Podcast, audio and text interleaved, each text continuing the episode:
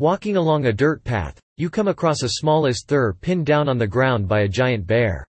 The Aesther is whimpering with bear drool dripping down his cheek as the bear looks up to you and roars. Option A. Attempt to rescue the Aesther by fighting the bear. Option B. Distract the bear by throwing it food in the other direction.